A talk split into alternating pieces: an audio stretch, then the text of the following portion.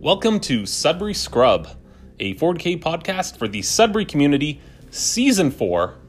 And I am joined today in this very special episode by Mr. Justin Landry. Say hello, Justin. Hello, hello. Um, we actually, Justin's got his hands on the new uh, Space Marine Codex, and considering that you actually did really well at the recent Saltfest 2020 tournament, and Yeah, you're going to be I, am still a bit salty about that tournament. um, but you did pretty well overall. Like you know, you went went two and one, and I think the one that you lost actually, you still put up some pretty good numbers. Uh, and Well, you're one- going to be one that having I lost, so Ken May ended up winning the tournament, and in hindsight, uh, I, I thought about that game. There were a number of mistakes across the board on my part, like forgetting Auspex scan to sh- decimate a unit, uh, a bunch of stuff with terrain where it was kind of like a bowling alley of shooting. Oh. But in hindsight, if I, if I had played that game a little better, I think actually it would have been a much closer match. So I'm happy with what with how I did, especially all of us being scrubs to ninth edition. Absolutely. But also, you're going to be running the Grinning Demon soon. And so I figured you would probably be one of the best people to get in touch with regarding uh, who somebody that's got a kind of a pulse. They, they got their fingers on the pulse of the community, of the Space Marine community here in Sudbury. I think you're going to be a great guy to talk about this new Space Marine Codex with. Uh, and actually, speaking of the Grinning Demon, uh, w- would you like to plug it right now? Uh, yeah, absolutely shameless plug here.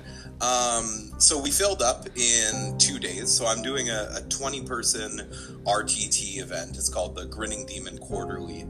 And this all came from the idea of uh, Sudbury. Sudbury has been missing maybe a, a more regular competitive tournament scene. And I thought to myself, I want to run the kind of tournament I've always wanted to play in. So in December, there's a, uh, a tournament for.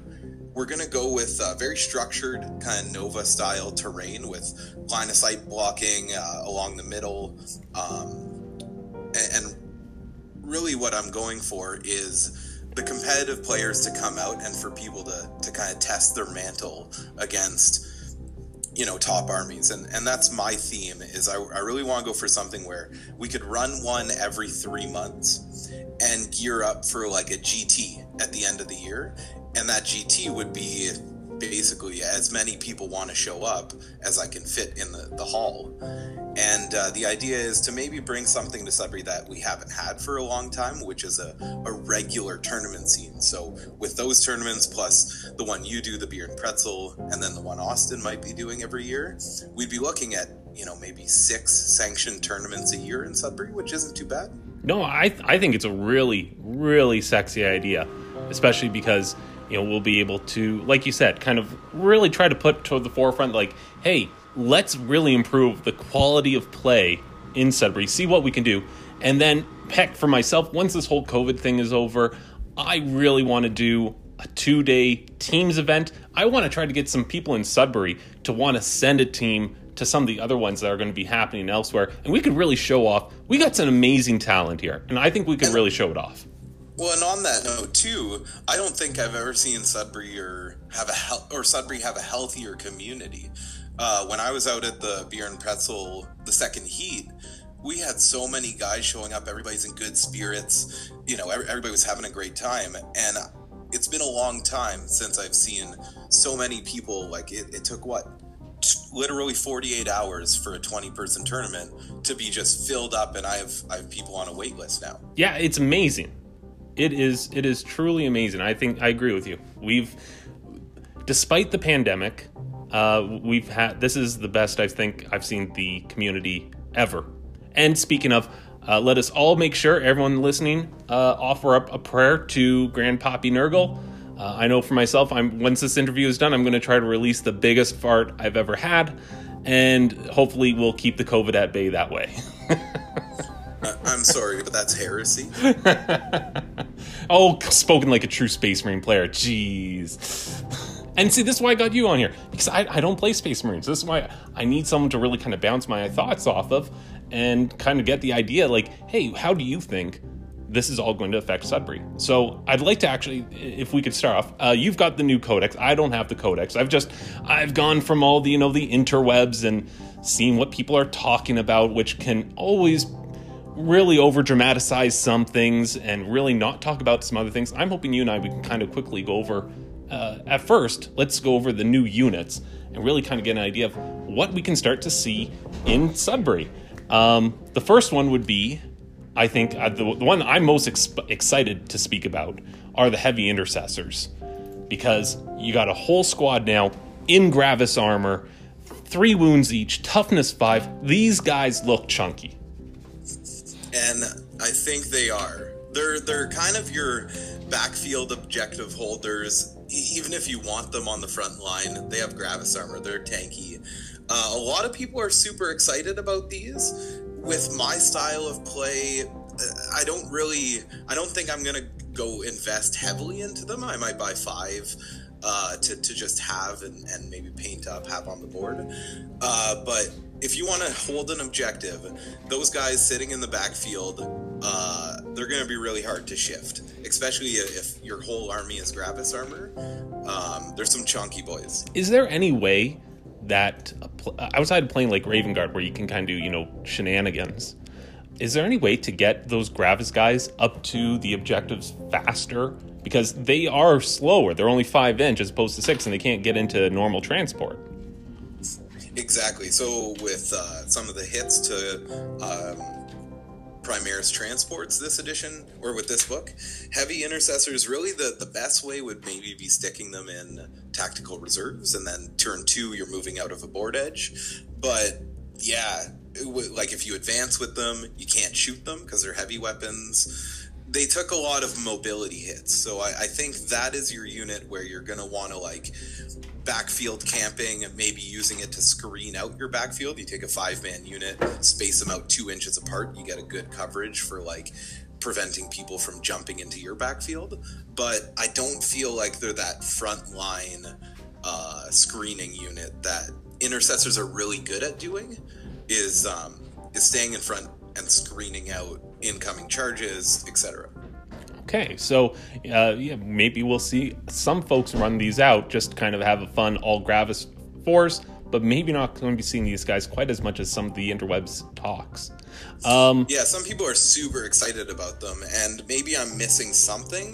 They have wicked guns, don't get me wrong, but they're expensive, and core, or sorry, uh, troops have taken a huge hit where we've seen a lot of the competitive space marine armies just minimizing troops and taking all that other wicked stuff that they could fit in. Yeah. All right, well, let's go ahead and move on then to another one that people are talking up like mad. Eight wounds, toughness five, a whole lot of movement, and likely if you take a squad of this, it's going to take up like a whole 25% of your deployment zone. Squads of these ATVs. Yeah, so uh, a lot of people hate the Super Mario Kart. I mean, oh, they, they totally look like Mario Kart, um, hundred percent. Yeah. so, th- so they don't like the look of it. I, I think it's kind of cool. It reminds me of Halo, personally, with the Warthog. I can see that. But yeah, so it, this was this is the kind of vehicle that fills a role much like the uh, Landspeeder Tempest, right? Like this is your engage on all fronts vehicle. This is your uh, speeding to the backfield and and trying to steal an objective from somebody who just has one model camping on it. So you know, I had never, I had never even considered that. This guy is pretty wicked. It's 80 points. You get an eight shot Gatling cannon. You get like a billion shots from its auto rifle. Uh, I love it, but something to be weary of. Some people are going out and they're dropping 300 bucks and they're buying six of them because there's a, a, silly combo, right? And we all know what it is by now with the apothecary. Oh, God. That does seem silly. Yeah, so like where you can heal one, revive a dead one at eight wounds, uh, and that's a, a, basic chief apothecary with you spend a CP CP for his. Uh, his but it's free for the chief apothecary. But I've seen from people, so Tabletop Titans do the playtesting for a lot of Warhammer stuff. The scuttlebutt is that that is gonna be FAQ'd. There's no way that that's gonna hit and stick around for more than like a week or two.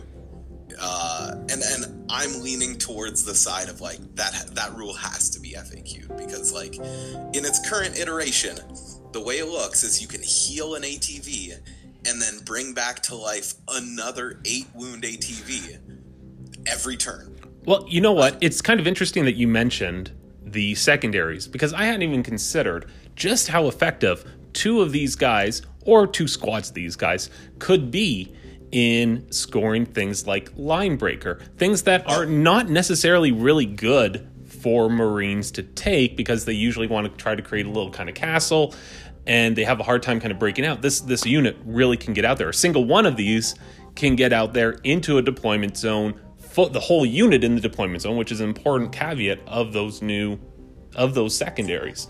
Uh, and Oh, it can the- actually survive over there. about White Scars one because they have the biker keyword. White Scars have a bunch of stratagems that make bikers harder to kill. So you got two of these things zipping around the board. So engage on all fronts. Well, that looks like a maximized 15 points. Uh, other, other like board control wise, screening potential for for pushing out like people who have uh, traditionally deep striking or concealed position armies, you could just zip these guys out turn one and block off half the board. Yeah. So I know one person that he's already trying to figure out ways to convert some stuff into ATVs. He doesn't like the look of the new ATVs, but he thinks the rules are absolutely crazy. You think that a lot of we're going to be seeing in Sudbury uh, a bunch of these guys coming out at least at first, and then we'll see what happens once an FAQ drops. Right. And uh, actually, there's a really cool, you were talking about a conversion. I saw a dude online take uh, his old land speeders and convert those into ATVs. That's cool. I don't know. Yeah, know. stuck some wheels on there, put the onslaught Gatling gun. Yeah. And they look really cool. They're like an enclosed doom buggy almost. I could see that. That would look a lot better. All right, let's keep moving because otherwise this episode's going to be forever. um, okay, I want to kind of combine the next two into one talk: Storm Speeders and the Gladiator tank. These are some of the new vehicles that are coming out for Primaris stuff. Storm Speeders are obviously the land speeder kind of replacement. A lot more expensive just from the power level I saw. I don't know quite about the points. And then the Gladiator's kind of a Predator replacement both of these units, out of rare exception, you don't usually see these guys on the tape, like the basic, the the, the firstborn version of them a whole lot. Um, do you think we're going to see these kinds of units coming out at all? Yeah, so I guess I'll, I'll be short and sweet about it, but I'm not too excited about the storm speeders. You're looking at like 150 points for the cheapest iteration, and they they all have like this weird like one of their guns is 36, one of their guns is 24. So you're always going to be like what distance should I be placing them at? Or you're going to be shooting at different things with different guns on the field. They just don't seem like they fill a role that needs filling. Uh, and then with the Gladiator tank, um, all I'm going to say is Gladiator Reaper. Uh, that's the only iteration you're probably going to see on the board, and it's it's actually pretty silly.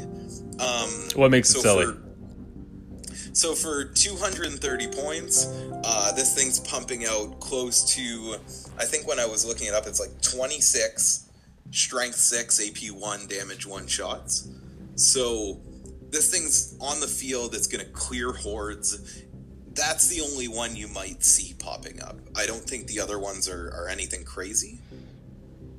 Oh, sorry, actually, no, 36. Oh, shots. wow. Yeah, that that's going to just annihilate hordes. Not something you see too much of, but it's definitely something I've got my eye on. For sure. Yeah, yeah I, I, I could be doing math wrong. I'm a space marine. I don't really know math. Ah, How much math do you need to do? You just shoot and kill, right? I mean, it's easy. uh, all good. All right, uh, Primaris Chaplain. I think we're going to see a whole. Uh, I think we're going to see boatloads. I think every single army is going to have the Primaris Chaplain on a bike. I don't know, Outrider Chaplain. What do we call this guy? No, I know. Like that Outrider, like the chaplain's getting so many buffs. I've never used a chaplain in any, like in the 15 years I played Space Marines, I've never used one. So I'm going to have to learn. But that Outrider chaplain actually, basically, we lost the Smash Captain, but we gained the Smash Chaplain. He is phenomenal. And already people are taking chaplains all the time right now because then you don't have to take a librarian because the buffs from a chaplain are amazing. And uh, if you take the librarian, then you can't take the abhor the witch secondary. So it's like he's kind of like, well, I take him because then I still get these like buff abilities or targeted uh, uh, buffs or whatever, just just like in many ways like a psyker, but without actually being vulnerable to psykers and without actually getting a victory point bonus against psykers. Uh, and his only weakness before was sometimes getting outpaced by the units he was with, especially with the change to core coming around. Uh, you know, that was definitely a threat. But with this guy on a bike, who cares if he ends up kind of flying a bit ahead of guys for a moment? He's just going to end up perfectly behind them in the exact right spot as soon as he's done his buffs. Oh, exactly. Like that, him on an outrider bike is just silly. Because um, now he has some firepower with him, too. Uh, but there is a stealth nerf that kind of happened to him where because because of the new way everything declared on your army roster, right? In tournament play, you're really going to see only maybe 3 or 4 litanies ever picked. Some of them that are very situational will never get picked because you don't know what situation you want to play an all comers list, right? Yeah. Yeah, so, so that... like the one to prevent mortal wounds I don't think you'll ever see that one getting picked in, in real play unless you you know you're playing against your friend who brings like you know five Lords of Change and you know you need that. Yeah, exactly. Uh, all right, second last new model, um, the Hammerfall bunker. I think this thing. Well, you tell me your thoughts first. Let's go quickly through it because I think it's silly. I wish it had deep strike. If it had deep strike, it would be so cool because you could friggin' like deep strike the and in the war it says it that's how they deploy it. But then we see the rules and it just kind of sets up on your side of the field. You can't put units in it. You know, I, you can't deep strike it. It can't move. It, it's cool looking, but I, I don't think it'll ever be played. But there's one decent rule where it shoots everything it can see. It doesn't have a number of shots or number of guns. It shoots once at everything it can see. So I remember a, a, rule very similar to that. I think you you were even back around in. I know you were around in fourth edition. You may have even been around in third edition. I can't quite remember that. Yep. Yeah. I, I started with that box set that has Dark Templar on it. Oh, I remember you, you've played. Oh, yeah, you've yeah, played Space Marines of some variety or another forever, and I also I'm, I'm gonna I'm gonna poke at you here because this is this is my show and I get to do that. I don't think I've ever seen you play a fully painted army in the 15 okay, years I've known you. All, you're, wrong, you're right. Second of all, I'm trying. You're trying. You know what? I'm trying my best. You are trying a lot, and I totally appreciate the reasons that you haven't. You've always had a hard, uh, rough schedule. You've always been busy. I do get it. I'm just honestly making. I'm just having fun with you there. Oh, of course. Of yeah. Course. Anyway, but uh, yeah, no, the, the, not being able to deep strike is a huge thing. I think being able to shoot at everything sounds really great, but especially with how much terrain there is in the game now, it's going to be hard to find a spot. And when you do find a spot, I don't think your your shooting lanes are going to be that great. So on paper, like on Planet Bowling Ball, this thing sounds ridiculous. Shoot at everything, 36, you know, just the whole army, right? But on on in practice, I think this thing's not going to get out a ton of shots. Definitely not a high ton of quality shots, and it's not going to get out the amount of shots that you think that it's going to get just by looking at. it. Because when I first saw it, I thought it was going to be ridiculous having like eight heavy bolters, but then it turns out no, it's actually only ever going to fire one heavy bolter at a unit. So yeah, it had a lot of potential. Like just say, um, and, and if this thing explodes, mind you, it does D6 mortal wounds. Oh my god! Around it. This so, thing is is a powder yeah, keg. That's it, yeah, it kills your own army if it dies. but the, the cool thing is, it had potential, but it doesn't have the rules that would make it really cool. I'm actually kind of happy about that personally. okay, last model of the new models. Now it's for a unit that already exists, but the Eradicators are getting that multi melta everyone's been talking this up, having even more Melta shots from these guys. Um, but I don't know. I mean, like, did Eradicators really change in points or anything like that? Uh, same point cost. They're war gear, so it, it, costs a little bit of points to give them these new souped up multi meltas. Um, but I mean, personally, uh, I'm not going to take them. Like their standard loadout is already silly. Like I, I don't need to take it. They're, they're You don't need to waste points on doing more. across the field and points at something and it dies is is good enough.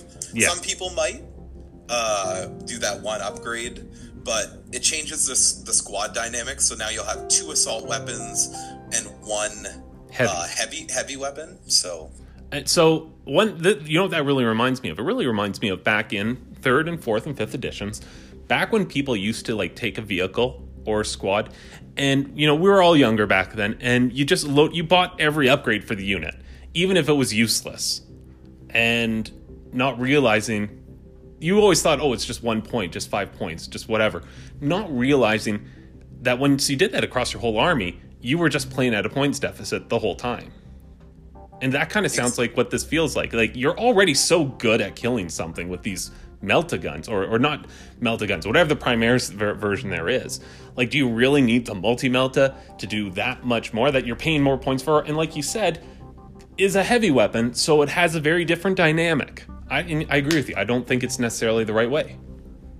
yeah, exactly. Like the melt, it, same thing, melta rifle or heavy melta rifle, but they're essentially just meltas. Um, yeah, I don't think the inner or the eradicators needed anything else. You may see a couple niche lists that want to run it or think it's cool, but the melta rifle, as it stands, is just probably one of the best guns you could field. So I wouldn't change their loadout. There we go. All right. So the next thing we're going to cover that covers all the uh, main units.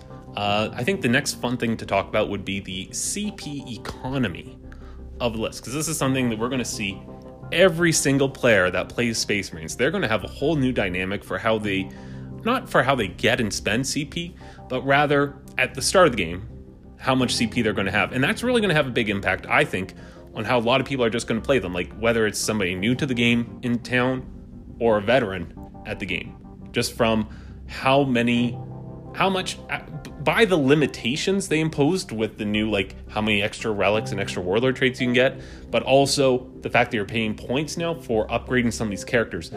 I think it's really changing that.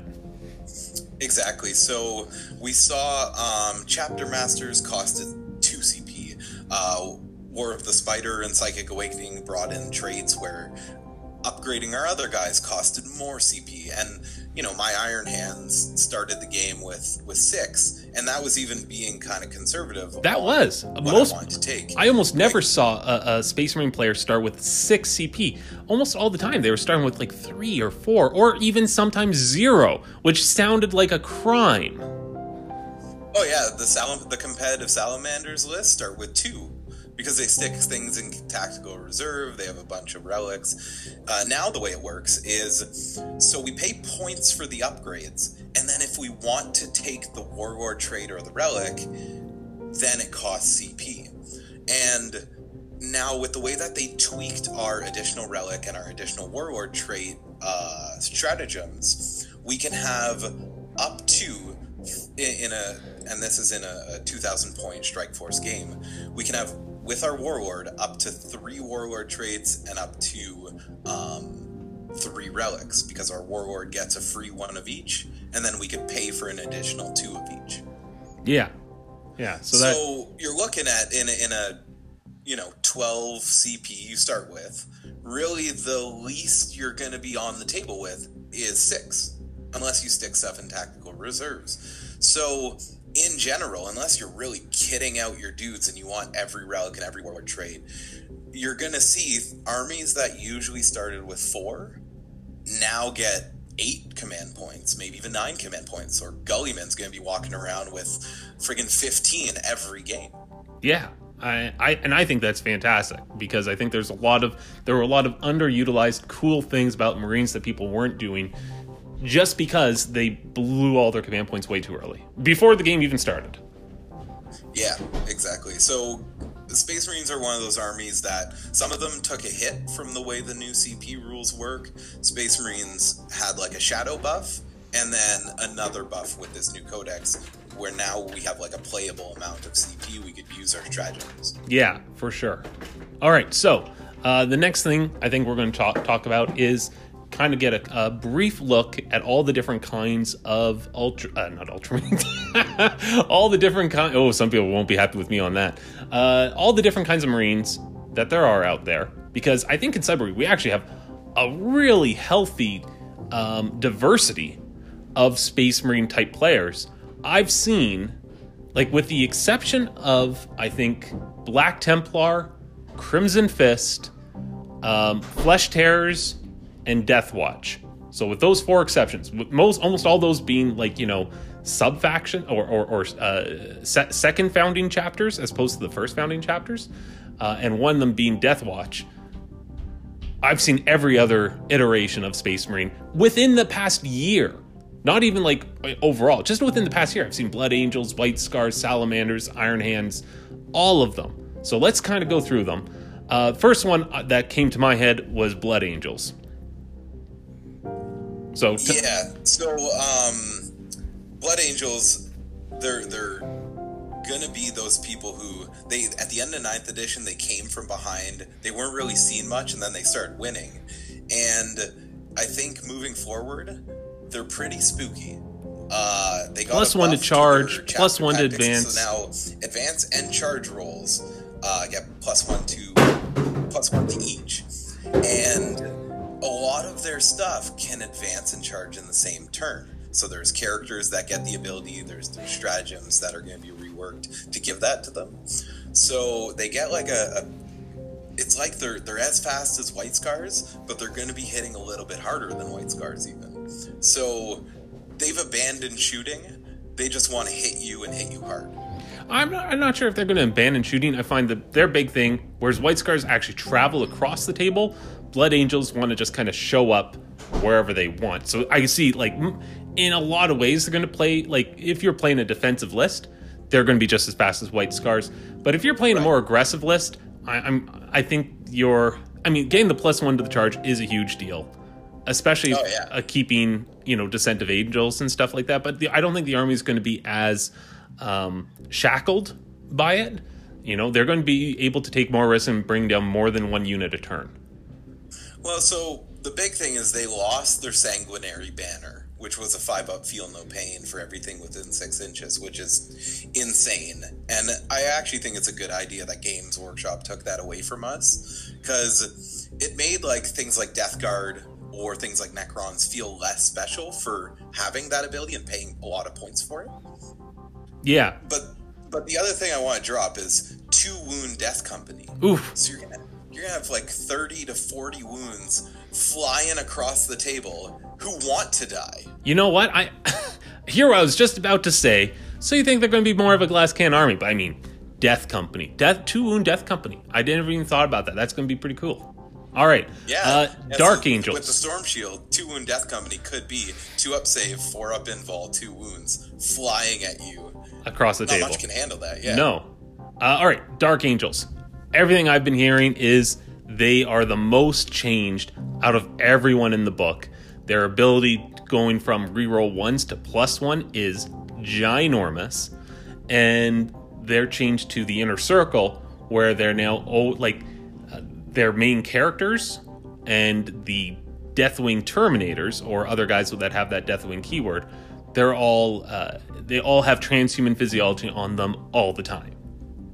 Yeah. So like you, yeah, I guarantee you could almost do a video because we have Dark Angels, then Death Company, or then uh, uh, sorry Raven Wing, and then Deathwing. There's three armies in one, but anybody who plays Dark Angels must be just joyful with glee because of all of the updates that they've gotten um, from a very very old army to, to now they could do almost anything.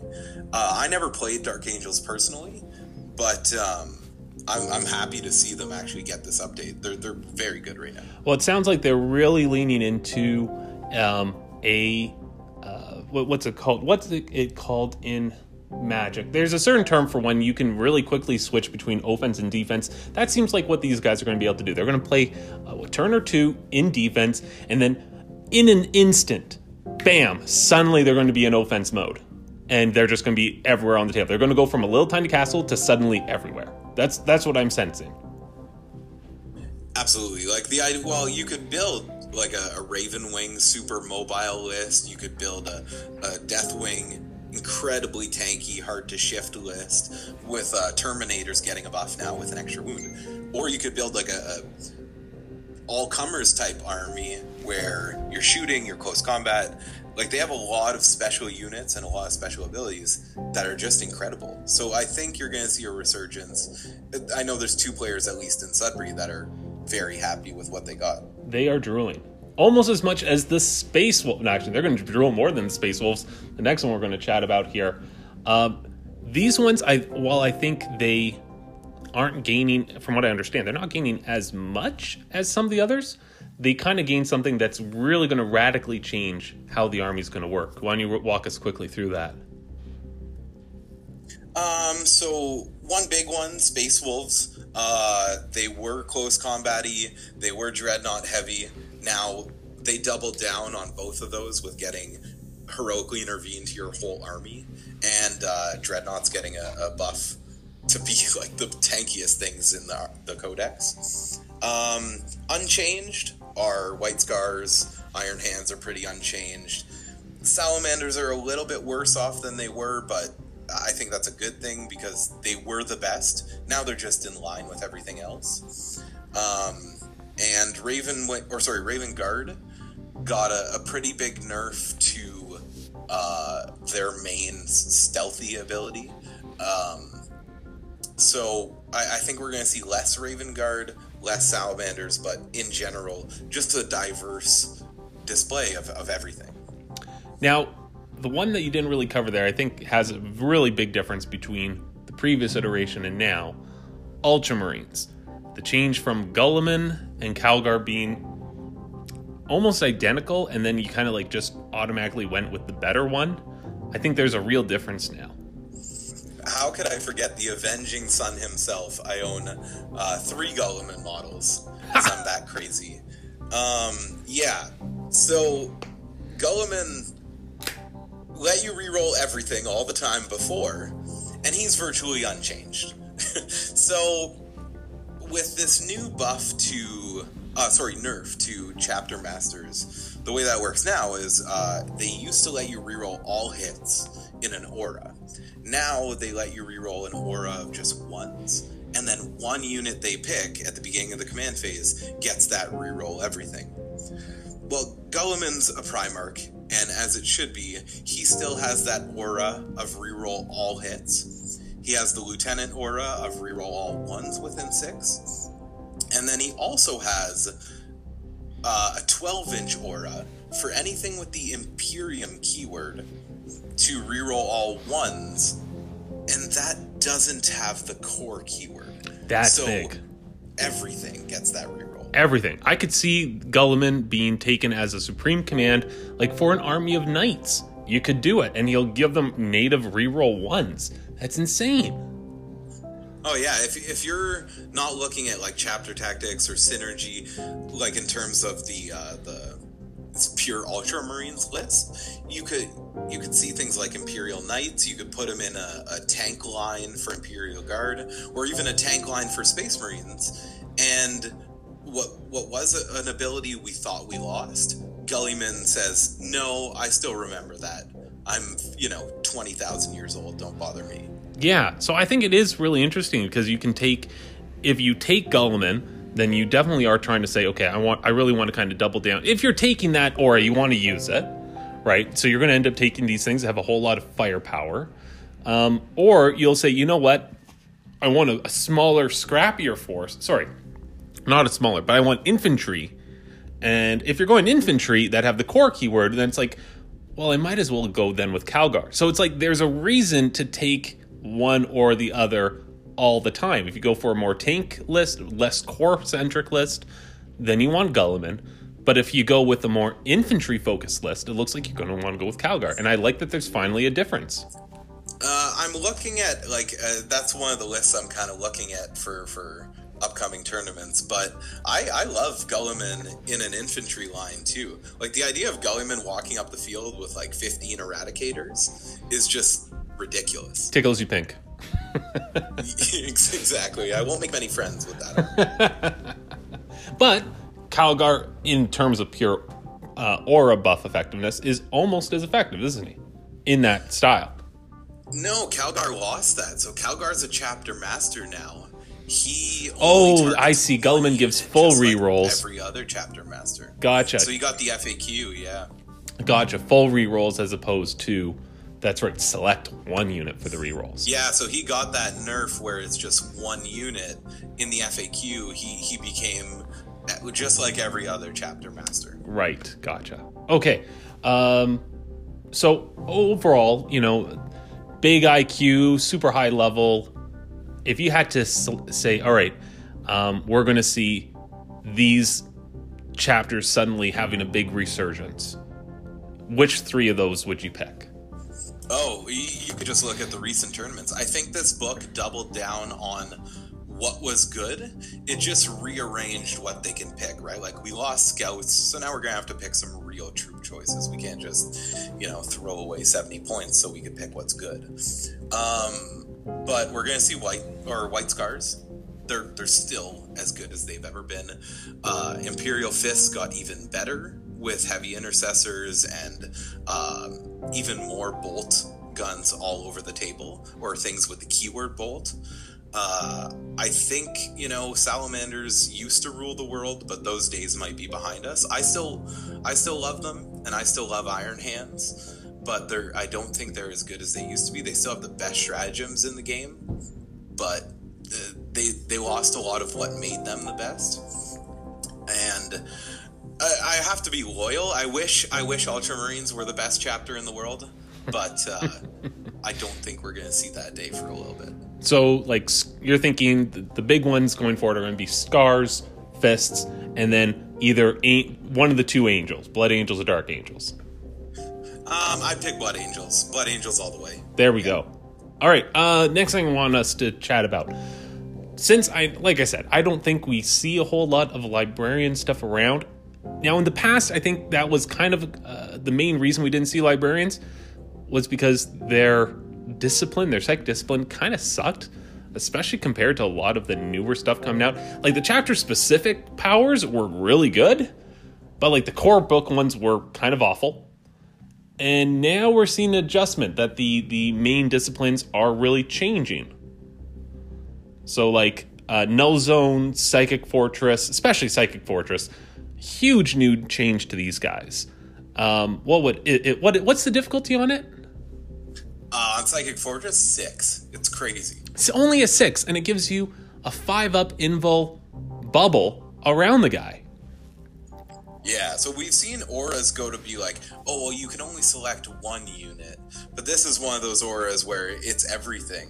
And on the subject of Null Zone, you actually pointed out to me, Null Zone is everything, including you. Ooh. So you, your squads, everything around them, your Guilliman loses his invul. So you gotta be careful with Null Zone if you're gonna take it. Yeah, that that that almost sounds like it could end up hurting you more than it hurts your opponent, unless it's against the perfect opponent.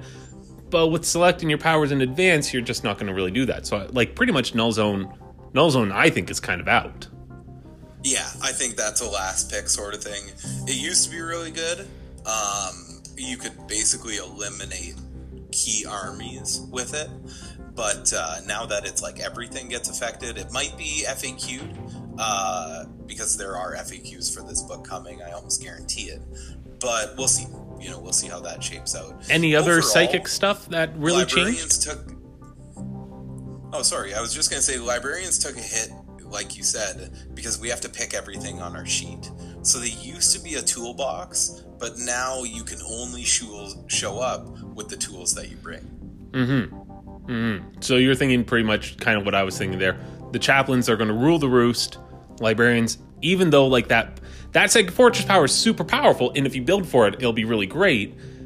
But at the same time, you can't get those extra victory points. And if somebody's got a like a, a farseer, or they get some close termagants to you that like, well, you're you're in the shadow now of the warp, and so you're at penalties, and somebody uses the Chronos stratagem on you, you only get one dice on it rather than two. You're suddenly really at at a detriment. So it's almost like, do you are you sure you want to take this? It's amazing, but if you take it, it sounds like you're really opening yourself up. Well, I was that guy who had Iron Father Feirros for all of 9th edition, right? And remember, like, we're Space Marines. When we're sitting in cover, we have a 2 up save. So a 5 up invul means that they would have to have AP minus 4 when they're shooting at you. And that's not as common as you might think. So, you know, AP2, AP1, you're really like working off of your normal armor save anyway. It's it's great, but it's it it's situational. Like even Iron Father Feirros' buff, I didn't find I was using it as much as I I needed to. Normal armor saves like Space Marines have ridiculous armor to begin with. Yeah, so it's like it, this would be insane power in any other force. In this force, maybe it's just not doing enough to to to change bringing them. Yeah, exactly. Like you give orcs like that custom force field, or you give Genestealer cult an aura of five up invul. Now we're talking. I would kill. I would. I would honestly, actually, I would. Someone could say, Davis, you know, you want a five up invul for your whole army as an aura. Go, go, take care of this guy. Eh, it's tempting. no, I feel you. you. You would first convert his genes over to Genestealer cult, then kill him. All right. Um, all right, a few things left. Uh, the other one I really want to talk about, just because I think a lot of people are they're trying to wrap their heads around this, and it is a big thing. We're not going to we're not seeing the full reach of this change yet, but this is the first main codex. This and Necrons are the first main codex that we're finding out about this change and seeing how it's being implemented. The core keyword. It was really a surprise when I saw it previewed, and now we actually have our books in front of us and we can actually see what it does. Um, and I don't, I think, I don't know, what are your thoughts on this first? So, an interesting point uh, Guilliman's aura of six inches affects core and characters. So, Guilliman supersedes this no matter what. He's better than every other character. He can still buff them. but in general, our aura buffs now only encapsulate core units. So we lost our rerolls on our characters and most of our vehicles. And I say most because dreadnoughts are core. So we thought it was going to be a huge nerf. We thought, like, oh crap, only troop choices, only things with OBSEC are core. But when you really look at it, and you look at every competitive list that's been you know winning tournaments that's reported on Frontline Gaming, their entire list is core. Yeah, the so only one we don't really know about yet are those Forge World dreadnoughts. If they're going to be changed over legally, right now they aren't. Yeah, so the idea of Smash captains like ruling the day is gone because like they don't reroll for themselves. They don't uh, have all of the buffs they used to get. They can't fight twice anymore because we lost that stratagem. Well, uh, you didn't lose it, but yeah, it's very different. Well, so the we'll talk about stratagems, but yeah, yeah, Smash captains are very like uh, uh, nerfed a little bit, but yeah, for core. Um, our entire army gets the buff anyway. If we're playing Gravis armor, if we're playing intercessors, if we're playing dr- uh, dread ten dreadnoughts in our army, well, everything gets the buff anyways. Yeah. So the way I'm kind of looking at it, now that we kind of have these things in front of us, I think that Games Workshop is trying to use core kind of like how they said they they really like they were saying it, you know, in the Games Workshop way of like, oh, we want it to show off the main fighting style of an army. I don't think it's quite quite that. I think it's um, this is a way that they have to try to help guide the direction that an army fights in. And I think with Space Marines, it seems kind of like they want to say, hey, we really, really, really want to see you playing games mostly with Space Marine infantry. And if you use those Space Marine infantry, they're going to have all these buffs and they're going to be really awesome. Whereas other factions are going to do things a little different, kind of like Necrons. Not a whole lot of their stuff is core. And they have other kinds of buffs that affect other subsets. So it's like, well, it's not core, but it is destroyer cult, or it is um, canoptek, or or it is something like that. Whereas Space Marines, it's like, no, your your whole army, so long as you're all infantry, and so they're kind of the heavy elite infantry army, and that I think is kind of the direction that they're going in on that. And it, it well, works like, with a lot of their of... stuff right now, but it's like but they, they kind of want to say, yeah, the way things are right now, we want that. Well, it's kind of like a. You're exactly right, where they made a rule to fit the way ninth edition is supposed to be played, where you're moving up the board, it's mid range, struggling for the midfield, pushing into the backfield. And with the way that objectives are and secondaries are, core actually, if you build your army around core, you're going to have a better game of ninth edition. So what they did, they, they targeted and removed the play style of I'm going to sit in my back corner and shoot you off the board, and my entire tank line is going to get a reroll aura, which isn't an interesting way to play for your opponent or for you. And it doesn't play ninth edition very well. You could have the shootiest army in the world, and I could outscore you every day of the week. That's it. So I, I agree. I, th- I think that's that's a. I like the way that they kind of did that. Um, and I also like specifically with the Marines having so much stuff being core. I think it's also really good. Like I know everyone always say that Space Marines are the intro army, and I kind of felt like that they really went away from that with all the ways that you know in previous editions space marines always got the first codex but then they always got all these other little releases along the way right? Just because the first codex is almost always underpowered in an edition. Um and then so they often kind of like they started good and then they just got weaker and weaker except for these little buffs that they got all the time but it just never really would keep up with them. Well i find this time it's like hey we're going to start marines at a really high place because then as we release these other things, they should stay at a higher place. But also, with the whole army being core, there's not really going to be a bad way to get into the army for a new player that they're going to feel like really left out. Whereas all those other armies, like Necrons that we're seeing, there are these other ways that you kind of got to plan for building them. And we're so it's kind of giving helping people that start out the game have an easy way into re-rolls and an easy way into auras and how those things all interact. Whereas for other armies, they're they're going to be fine saying, no, no, you, you got to work a little bit harder at it. You're still going to get really cool stuff, like we're seeing with the Necrons. I got a lot of cool stuff. I, I'm going to have to do a whole one of these with a Necron player at some point. But it's definitely a lot more challenging at the list creation stage and for what you plan to buy.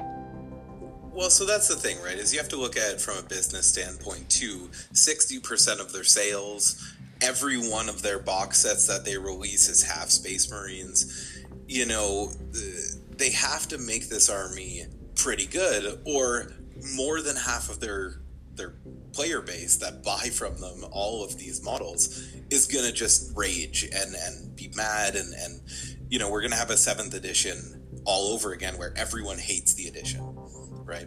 But Space Marines, one thing Tabletop Titan said about them, and I, I, thought this was really good, they have a very low, or sorry, a very high floor. So jumping into the army, almost anyone could do good with them. They're not very hard to pilot. They're very un, or they're very forgiving. Good armor, good guns, not a lot of models, so they're pretty easy to paint up. They're an elite army.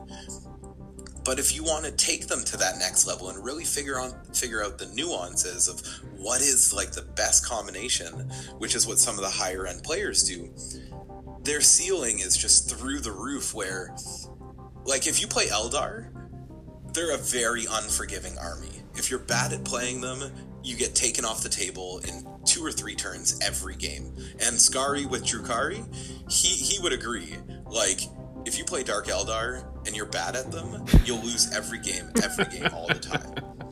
But oh yes.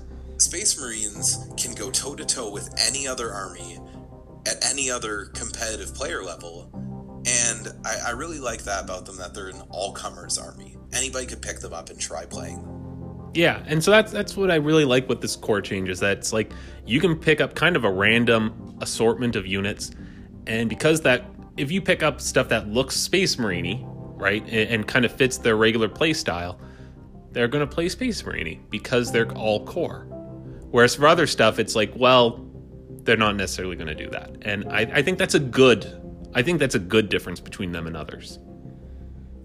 Yeah, exactly. And and we really saw that all those old units that are collecting dust are now viable again. So Oh yeah. You know, like even new players, if you want to go out and buy, like if you're like, I don't have a lot of money, I want to buy some Terminators because I can field like 20 Terminators for a thousand points. That's actually a pretty good army. Like 20 Terminators is pretty spooky nowadays. You know, I think that's a perfect lead in to our next thing. We're going to talk about some big buffs and big nerfs that we've seen in, in this codex. Um, I'm to, I I- overall, I think that we saw more nerfs than buffs. So I'm to start off with that. Um, and you said you were to have a really interesting thing to say about this. So let's go right off the bat. Uh, and I think this is this is probably the So biggest one. Off like you know the various nerfs and buffs we were chatting about. Yeah, but, but, the biggest one, that's it. So- A- aggressors, I got it. I gotta say it, just because every time I say it, it makes it a little more real. And I play a horde army, so aggressors have been haunting my nightmares for uh, years now. Aggressors only shoot once now, and they don't get the bonus of always counting standing still. So, yeah, Yeah. that's a huge. So I, I actually don't think that that's as scary as a buff as or a nerf as everybody thinks. I'm actually more upset about the the I ignore advancing penalties to advance on the it, the um, eradicators. But so aggressors, the way I typically played them is they were one of my screening units who moved up and tried to get into close combat every turn right? So, or I was coming in from tactical reserves with my Flamestorm aggressors. They count as moving that turn, and they didn't get to shoot twice anyway. It was only like turn three, maybe turn four, where I'm like, okay, I don't need to move them. I can I can just fire twice at something, or I'm gonna Auspex scan with them. I get to fire twice at you. So it's not like every turn I got to fire twice anyway. It was only like a rare occurrence where it would happen. Now, I did play Ultramarines a little bit, and they sort of cheesed that rule where, like, turn three and turn four, we just shoot a billion times.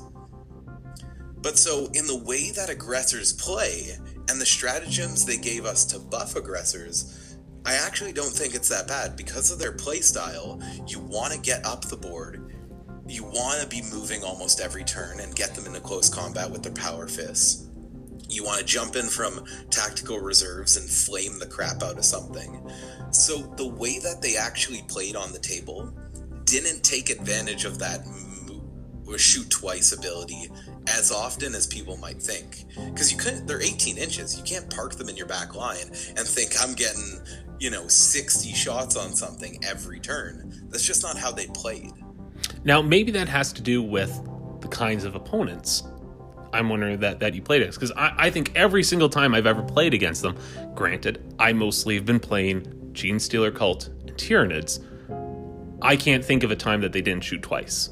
Like I think maybe once. I think I, I there was one shooting phase out of all the times I've ever played against them on the table. There was a single shooting phase where a unit of aggressors didn't shoot twice. Yeah, but you, Genestealer Cults just got punished hard by aggressors, and I think that's maybe why you felt so strongly. Because like first we auspex scan you when you pop up, and then we shoot you twice, and then So shoot me three times. everywhere. So we're gonna always yeah. So Genestealer Cult or very very mobile armies that like to get up close were punished by aggressors, um, or overwatching into them. You got punished really hard, but in the way that they play and we got Against other opponents. that, uh, you could put a buff basically giving everybody or one squad each combat doctrine for a turn now you want to get them in close combat so you're going to run up advance shoot and then the next turn run up shoot charge and you're right in there hitting with bonus ap to all of your shots So that was actually going to be my other, the, the first big buff I was going to say is that that stratagem that lets a unit count as having all the doctrines active at once is incredible. And I on it. Okay, so some people might think maybe it's a little OP in some way. I don't. Uh, I, I don't believe that. What I do think it does is it really kind of shines light on the stuff they want to be good in the edition like one of the things I love to say about ninth edition is for dreadnoughts, which have another big buff I'm going we'll get to, but not yet. Um, in previous editions of the game, a dreadnought or something that was kind of like a half and half model, where it's like, oh, it's got this good shooting, but not amazing good. And it's got this good close combat, but not amazing good. And so you kind of were always being told only buy things that like you can fully invest into. So like if you saw Dread, it was only ever either two combat weapons or two ranged weapons. It was either the rifleman or it was like Furioso, right? Whereas now with Ninth, you're seeing a big opportunity for these classic models that most people have built this way when they first started playing because they thought it looked cool of having one gun and one close combat weapon and being actually good at both now with 9th edition and this ability to be in all doctrines where it's like hey it, get, it buffs your whole range. So here are these things which normally you're only getting kind of a buff at a time. Now it's saying this is a buff to this whole model to all the time so go ahead go with something that is not built for one specific job but go ahead and build something fun for a bunch of different jobs and guess what? It's going to be good Oh, absolutely. I feel like this that stratagem was built for dreadnoughts, right? Like dreadnoughts got the buff. Now we can move and shoot with no penalty. Well, now we get um eh, we ignore one of the power of all of the things coming at us. And then now they're getting this buff where if you think about it, a dreadnought actually has a heavy weapon, usually. It has a rapid fire weapon with that little storm bolter. Usually. And then it has a close combat weapon. Yeah. So it triples down on all of the, the, the combat doctrines. So out of every unit, dreadnoughts get buffed the most. I love so, that yeah, for this. I, I, think we're going to see these like you know nine dreadnought, twelve dreadnought lists, and especially the the. I mean, that's the case too with the Redemptor dreadnought, right? The new Primaris one. It's got the Gatling cannon thing, which is heavy. It's got what what does it have that's rapid fire or assault? Uh, I think it, it, can it take a flamer. I think it can. Traditionally, though, it's gonna have only like t- so two heavy weapons and then a close combat. Those yeah. are like the best ones. Um, but let me double check. But yeah, like for the most part, most of the other dreadnoughts will get an all around buff. But I can definitely see what you mean on that for the aggressors. Like maybe they kind of lose out on the heavy thing because I don't think any of their weapons are heavy, or maybe I'm wrong on that. Um, I don't. Again, I'm not a space marine oh, player. No. Oh no, you're right. I lied. So the Redemptor does still have frag storm launchers or a storm bolter, which is like rapid fire and assault. So even the Redemptor has one of each type of weapon so that stratagem buffs it for all three phases. That's really cool. I, I think that I think that is really a great thing for it. All right, back to the nerf side.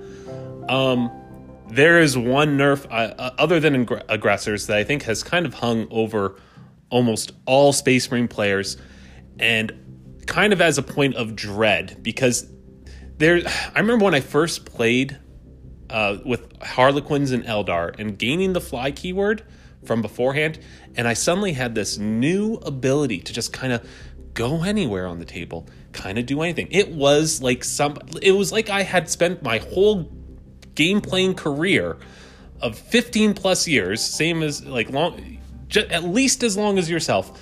Like I had been in shackles this whole time and suddenly had them removed and now I could go anywhere. And that's how like these different transports that had fly must have felt and now you've suddenly had the shackles put back on. Impulsors, repulsors, uh, um, ex- uh, I don't know, all the different pulsars. they yeah, all exactly. now have lost fly. The whole line, yeah, that's actually a subtle change. They they lost their repulsor field and they lost fly. So those triple repulsor lists are are pretty dead. Uh, impulsors on the board, so they lost their their invul save is only a five plus now.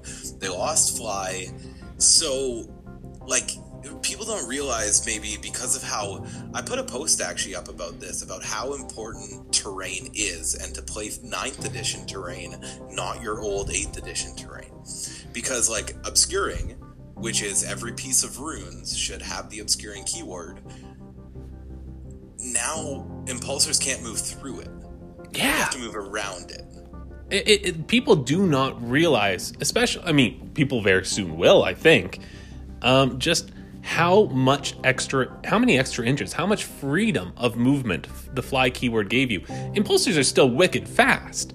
Like their movement hasn't gone down, but actually having to use movement to actually go around a piece of terrain, especially the bigger the model, the more movement you use to make to get around a corner is it's staggering. It is staggering. Yeah, so one thing I used to do uh, is, you know, you fly your units up and you move block